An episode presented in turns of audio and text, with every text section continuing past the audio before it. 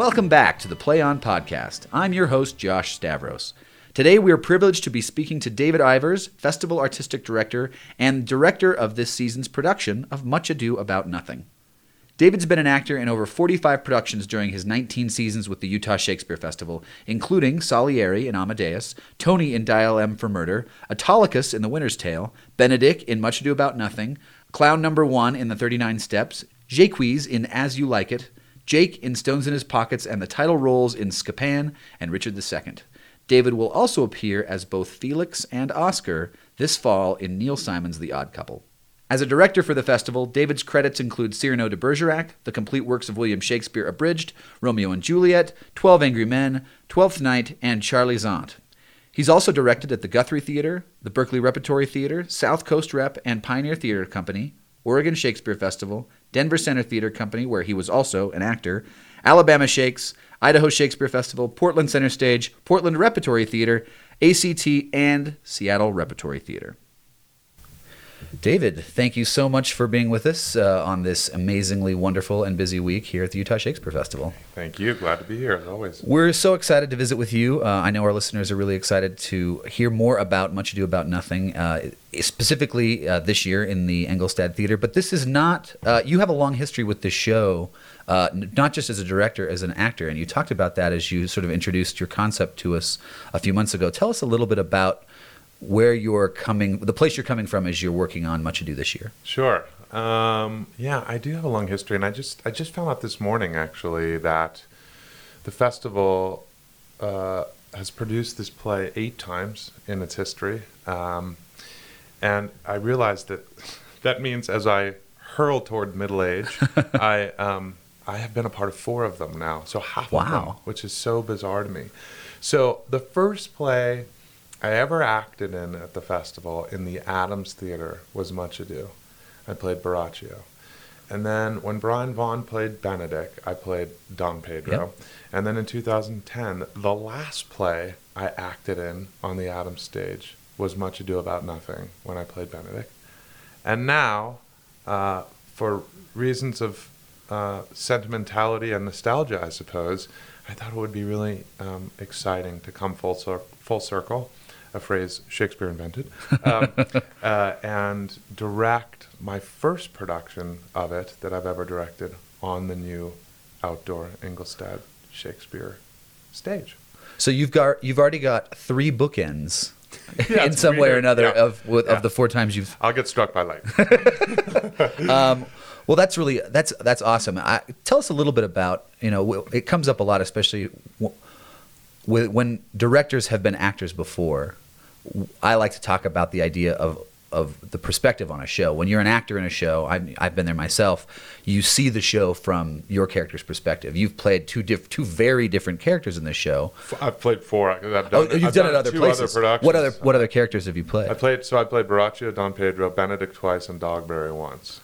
So yeah, that could, they could not be four more diff, different. Yeah, so you've got there, you've got those in your head. How do you approach taking the step back and the step up to see the show as a director? What is that like for you? Well, I think the first thing I try to do, I, I mean, I, I don't know because I've never directed it, so I didn't know how much would be in my head or not, uh-huh. you know. But I did know that I'm very familiar with it, and uh, so the first thing for me to do was to really n- not be conceptually anywhere near where I've ever been before. Mm-hmm. Uh, and part of that came with, I was really interested, as you'll see represented in in the production, a more mature Beatrice and Benedick heading toward middle age, um, uh, and uh, and a setting and an environment that is very specifically located, uh, that that's responsible to what Shakespeare wrote, responsible to the Elizabethan period, and um, and responsible to how the text tells us the play must take place.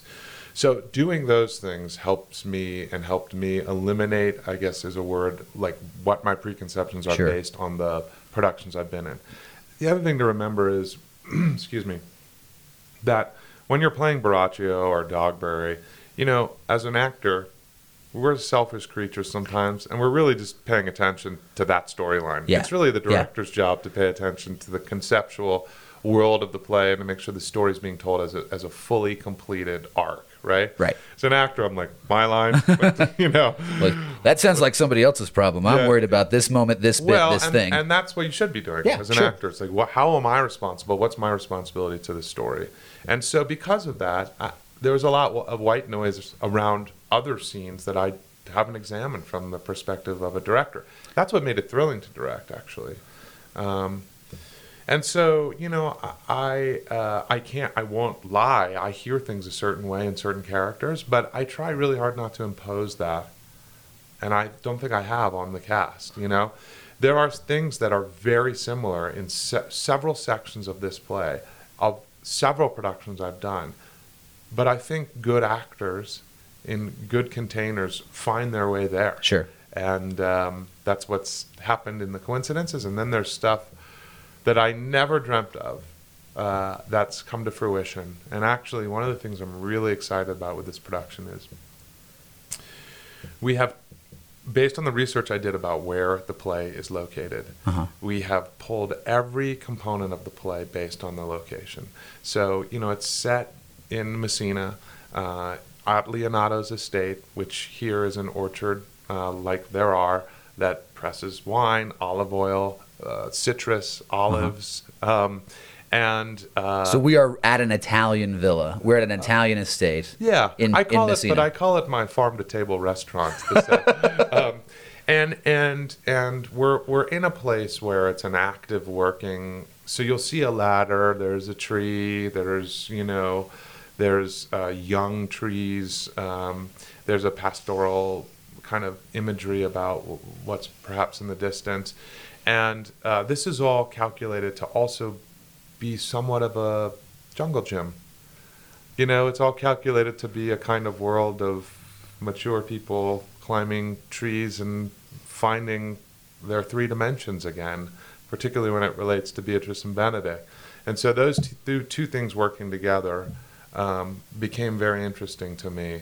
How you have one thing that might look like something, and actually what it is is this sort of playground, you know, that's, in nature. That's so interesting to hear that the the idea of those of what we're going to see m- mirror the characterizations you're talking about uh, in terms of Claudio, Claudio and Hero and Beatrice and Benedict. Talk about them, those the the two couples in this play as as you see them as uh, as a director? Yeah, well, it's an unpopular stance probably for Beatrice and Benedict, the, those actors, but on paper I really believe that it's not, they're a subplot actually, you know, mm-hmm. that, that Hero and Claudio, they're the inciting, they're, they are, they're, they're, their trajectory uh, is the thing that moves the dramatic action of the play forward and creates the larger conflict, you know.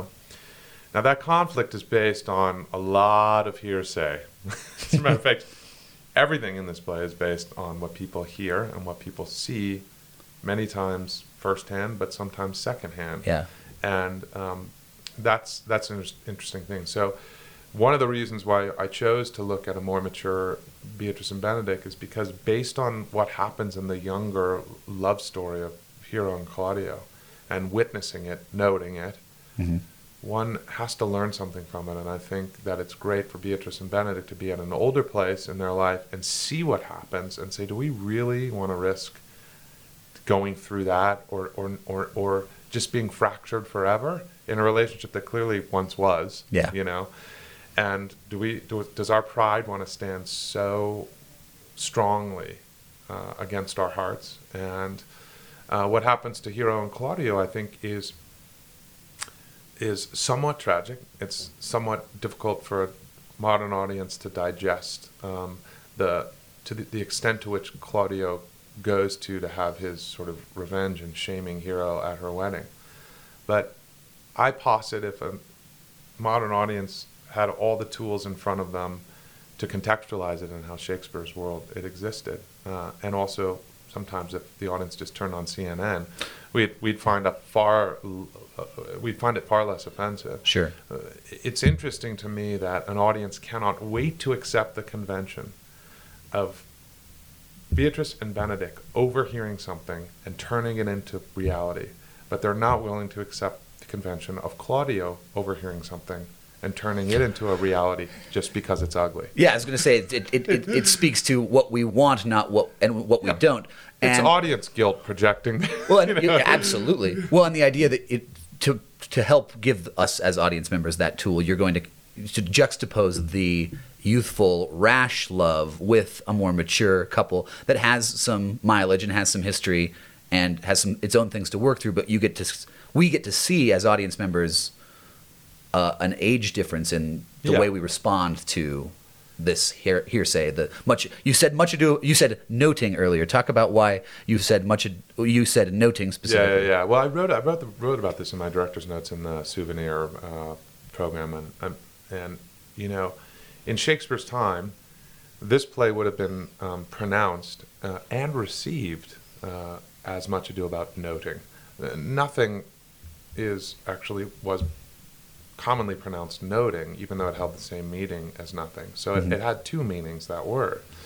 And if you were to come to this play and just put in your thoughts as you watched it, uh, the perspective of noting, to note, to take note, what are you noting, you will find that that will unlock an a s- extraordinary uh, kind of um, relationship to the play.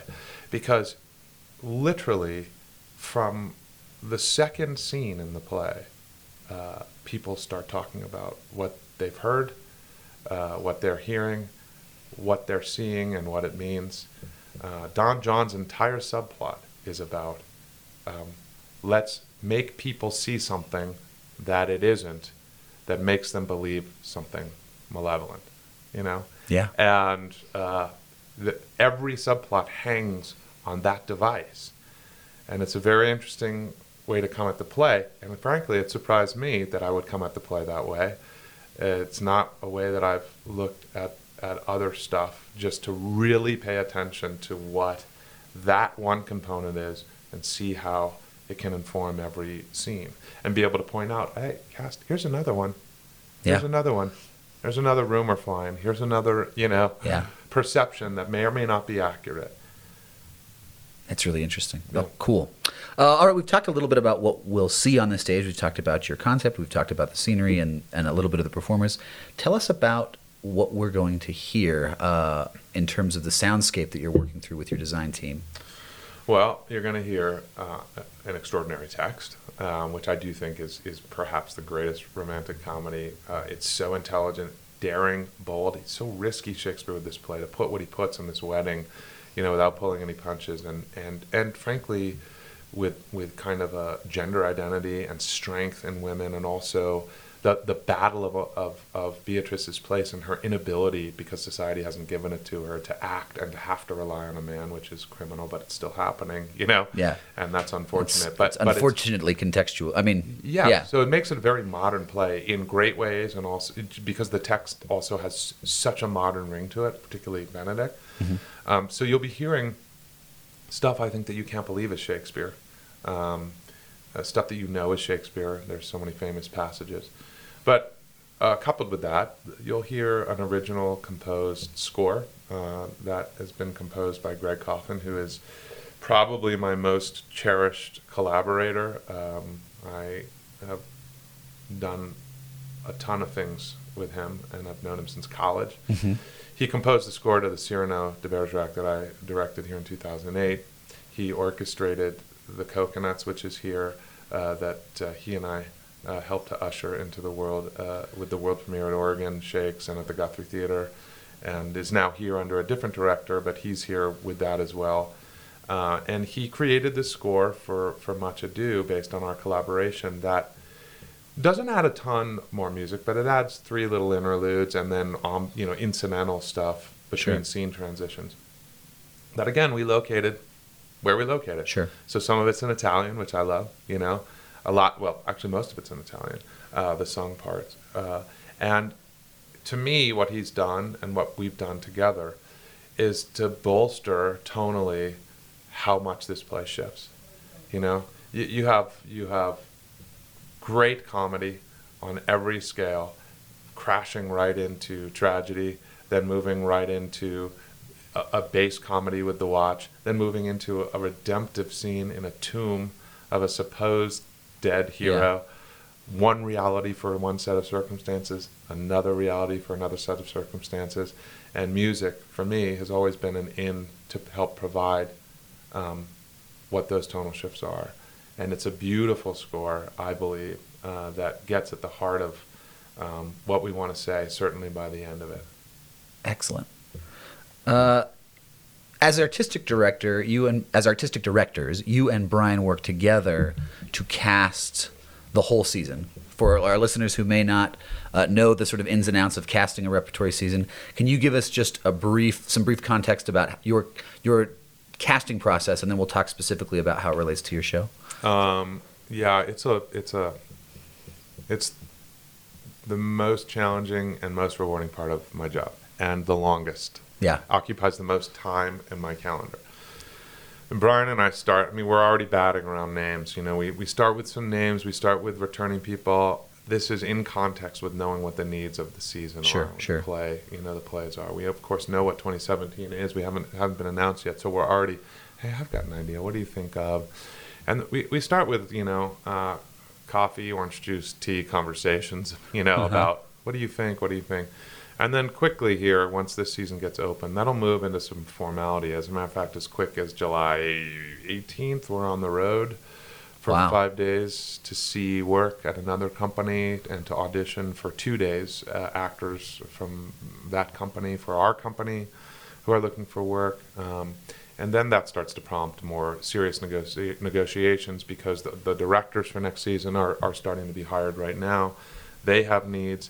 And it is like six months, you know this, yeah. of course, of, yep. of back and forth spreadsheets, you know, napkins in airports, you know, um, chicken scratch on, you know, on uh, on whatever we can write on. Our computers are filled, and we and we really take it, of course, seriously, but also, I think it's a very, it's a it's it's it's a very emotionally centered um, part of our process, and emotion meaning heartfelt. Uh, careful. We talk about curating the acting company in some ways because it's not just about talent at sure. all. In a rep company here, it's about heart, attitude, go get 'em, company, and I. I don't. I don't compliment our us at all, other than in this area where I feel like we, because we come from it. We are very, very uh, proud of the people we get here and the acting company, talent aside, just in terms of their absolute commitment to their hearts and to the generosity that they bring to our work.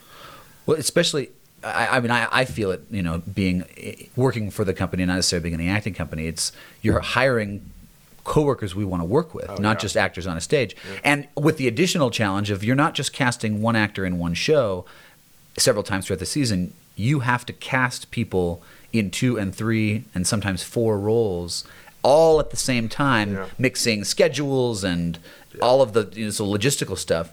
Uh, and that's not that's not easy. Yeah, I mean, sometimes I say I wish it could go faster, but I don't. You know, the mm-hmm. the, the, the amount of time it takes is is the amount of time it takes because we got to be careful. It's so easy to make a mistake. It's so easy to make a mistake in just that.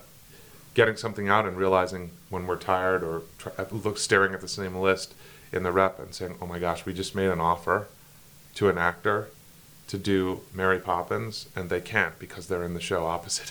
Oh, right. yeah. that, that's that's not happened, but it's been close. No, it, well, and, and yeah, I mean, and, that's, and, it speaks to the care you have to take. Yeah, and if there was ever an argument for, for the two of us, you know, uh, it it is that. It is that that that, that we have a...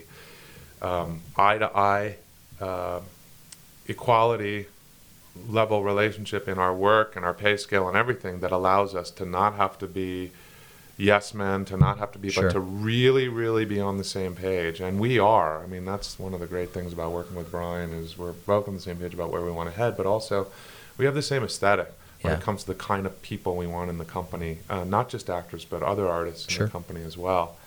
And uh, yeah, so it's painstaking, but but it but it it's rewarding. So uh, I heard once a directing sort of axiom that ninety percent of your show is, or ninety percent of your problems are solved in casting, in how you cast a show. Um, and I, I know for me, I've seen that prove true time again. Um, and it's good to hear the care you take. As you think about, you know, you and Brian both directing this season, um, and you're not just casting shows for other directors, you're casting shows for yourself uh, as directors in addition to artistic directors. What did you, what were you and Brian looking for when you were looking for Beatrice and Benedict, particularly there? I mean, you, I love the idea of it, of the action of the plot being driven by Claudio and Hero. And I think that's, I think you've hit on something really interesting that I had never really thought about before, but there's still something important about the interplay between Beatrice and Benedict as that subplot. And you have to have the right people, especially when you're creating this juxtaposition in age between Claudio and Hero and Beatrice and Benedict. What did you and Brian look for? Yeah, well, I, I mean, I, I think I have to view the play in some ways as a, a, a that, that they're a subplot, but no one will receive it that way because those characters are just brilliantly written, and they're they're they're remarkable human beings as they live on a stage, yeah. you know. And so I'm not I'm not immune no, to the no, reality I'm, of that, you know. Sure. But but I mean, I, first, this is one thing that, that's great about the relationship with Brian of, of several things is that when it comes to our shows, you know, we're looking at a pool of actors for everything. And when it comes to our shows, we kind of, we, we, we kind of, I, I'm always saying, he's always saying, whatever you want from who we have. Sure. You know, well, let's make it work. And and sometimes we're we're fighting over people, um, you know. Yeah. And, uh, uh, you know, we're arm wrestling. It's like, whoa, I want Larry Bull. No, we don't want Larry Bull. Uh, you know, and sometimes I'm like, Brian, will you do my show? Or he's like, Dave, will you do my show? It's like, I, I can't not because you already cast me in this thing. For you know? um, I'm really and, glad there are two of you and, doing this. Yeah, and so that, you know, we're really good about about with all the directors, I think, saying who who do you want? How can we make how can we make it work? This person's in high demand. You know, uh, we have some casting goals, some huge casting goals that we still haven't accomplished. We, we're working hard to continue to try to attract diversity in our company, uh-huh. and that has to be front and center. And uh, it's uh, it's a priority. And you know, we're we're in competition with a lot of companies, yeah. um, because we need to we need to be reflecting what the world is, and so that's that's a priority that we need to improve. You know, and. Uh, And all of these are just conversations, you know, about, and, and I knew, I knew very early on in my brain about, you know, uh, Beatrice and Benedict and the kind of person I knew that I wanted to work with Kim, and I knew I wanted to work with Ben. And, you know, I, I, I, I had feelings about Luigi, who's playing Claudio, who's the only actor I've run down in a lobby in Chicago after I saw him in a play, and, and, said, and gave him my card and said, "You're coming to Utah this summer." He's like, "Who are you?" You know? Excuse me? Yeah. And actually, it worked out great because it turns out that his closest friend is Michael Dougherty, who played Fancourt Battley yeah, in, last in, year in uh, Charley's, Charley's Aunt. Aunt. So somehow there was a good uh, kismath sort of, you know, yeah. like... Uh, you, you, you got the letter of recommendation yes. from Dougherty was yeah, we were, uh, was we were living right. so, so you know, the, the, the I arrived at Beatrice and Benedict fairly early, and, and you know, Brian was great because Brian will say things which I say to him, well, that's one of your central characters, so whoever you want, and if I can use him, great. So when I said Ben, I said, "Are you cool with Ben?" He's like, "Oh, I can use Ben. I love Ben," you know? Mm-hmm. And so that it, it often just happens like that. That's so interesting. Yeah, that will, that will bring up someone. He'll say, "Hey, I want." As a matter of fact, I've wanted to work with Sam Ashdown, you know. Uh-huh. But you know, he's playing Henry, and then the things that I've got are either too large considering what else he has to do, or we just haven't. It just hasn't, you know. But I, I would never take him away. But that's the priority, yeah. right? The Henry, the Henrys, the how, you know. And so we do a lot of that. Uh, and we'll do a lot of, well, who do you want? This is central. Who do you want? And I'll say, these are the kind of people, or you know that guy we saw, or that woman we saw who was amazing, and wouldn't she be great? She would. I'm not sure that there's only one thing, you know. So maybe maybe there's an actress that that does, but you know, can yeah. do two things. Um, and so then we're we're not. Um, waste not wasting but you know we only have a certain limited yeah, amount of resources. You've, we got to be in a rep got, company. If we got too many actors doing one play, uh we're not really being in a rep company. No, so all those conversations happen. I'm running on here about it, but it is uh no it's fascinating. I mean, well, and I think it's one of the things that I know as a, an audience member that I think about a lot, and not and and appreciate more knowing the work that goes into it, because knowing the care and attention that has to be taken and the amount of artistic negotiation, not just in terms of the contracts and things, but sculpting multiple roles and multiple shows with a single actor is exciting to watch, and it's exciting to hear about the process. Um, as we get close to finishing here, I want to talk a little bit about not just directing the show, but uh, directing it uh, in a brand new space. Uh, in the Engelstad Shakespeare Theater, that in so in so many ways I think our audiences will feel, and I've loved watching it happen the last two preview nights, as audiences sort of step into the space for the first time. It's great, isn't it? They feel fam- familiar, but there are people who've never been there, and it's a whole new backstage space. There's there's a lot of new even in the familiarity. Talk about that as uh, from a directing perspective. Um, right now, to be honest with you, uh, it's challenging. You know, uh, we we I'm still uh, I'm still futzing. um, because it's just different enough. It feels like an old friend. It does, like the Adams, you know. But it's just different enough. Composing uh-huh. in the space that, like, the canvas is, it's yeah. a little rougher. It's not as white. It's wider than I'm used to, which it is wider actually, and deeper. The, the space in some areas, the balcony's higher. Little things. Um, the, the seats wrap around in a way that's deeper, so sightline issues, um, and I still have some. And, yeah. And, you know, teaching actors that have never been here before that, you know, that they can't turn fully profile in this house, that it's a presentational house, they got to cheat out, that they, they got to find that thought out to the yeah. audience rather than finding it in the eyes of somebody else, or else a third of the house to two-thirds of the house misses it. So those challenges, along with trying to trying for me to, to figure out how the space works, how the space sounds, uh, answer questions when someone says, Where, "Where's the closest bathroom?" and I say, "I uh, think it's." I you know uh, uh, yeah you know yeah. you know that, that, that you're new, you're new to the space too as yeah, yeah, much yeah, as everybody else. I mean, that that is the cool thing. It's a classless society, which rehearsal usually is anyway. In that. We're all in the same place at the same time, and there's the equalizer is the same. Yeah. Do you know what I mean? Yeah. And that has been thrilling. And it's been thrilling, I agree, to watch the audiences go, oh, I'm so relieved. you yeah. know, or, well, or, but, but, so those of you that wrote me those nasty letters saying it will never be like the Adams, what are you doing? Uh, I'm excited for you to, to experience it and, and, and see an old friend and then still write me. Which is fine. Yeah. Well, uh, what's been okay? So to finish, so f- to cap this off, what is your favorite part about working in this new space? Uh, well, it, my, it, the, is it yeah, that? Is it I that mean, equalizer? That uh, equilibrium? It is. I will say my my favorite part about working in, in the new space is is is is that I'm doing the work. I mean, you know, I, it's the same as it always is, except so so the joy from actually getting to do the work there.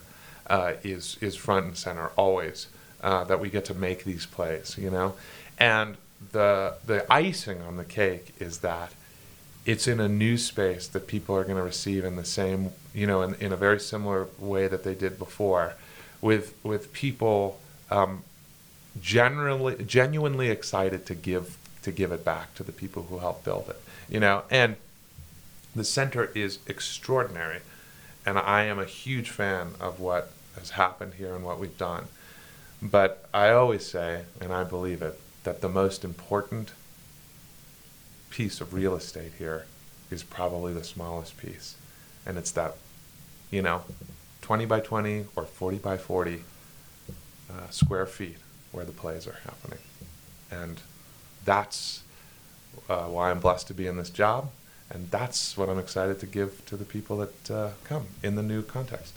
Well, we can't wait for everyone to come and uh, fall in love with Shakespeare Under the Stars, maybe slightly shifted to the east, but still great storytelling. And uh, thank you so much for spending some time with us this morning, uh, David Ivers, uh, Artistic Director and Director of Much Ado About Nothing. Thank you. Thank you for listening to another episode of the Play On Podcast. Be sure to go back and listen to past interviews on the festival webpage, bard dot org. Check out the latest episode released every Friday with your favorite directors, actors, and designers from our twenty sixteen season.